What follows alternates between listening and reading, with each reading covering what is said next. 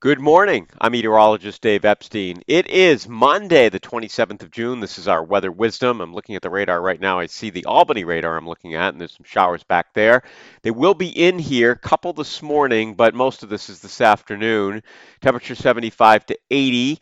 Uh, we're looking at a quarter to a half an inch of rain. We need it desperately. It's not going to do uh, a ton to the drought, but it will help. I mean, it's better than, as my friend says, a kick in the teeth. So here we go tonight. A couple of showers by 8 o'clock or so, they'll be done. Temperatures down 55 to 60 by morning.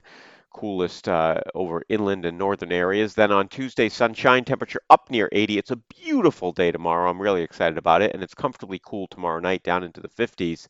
Wednesday's hot, temperatures in the mid 80s, and we get a little warmer and more humid for Thursday, back into the 80s. And I do think everybody's going to be near or above 90 on Friday. Let's go 90 to 95. It's a beach day, a strong southwesterly wind. Saturday still warm, still somewhat humid.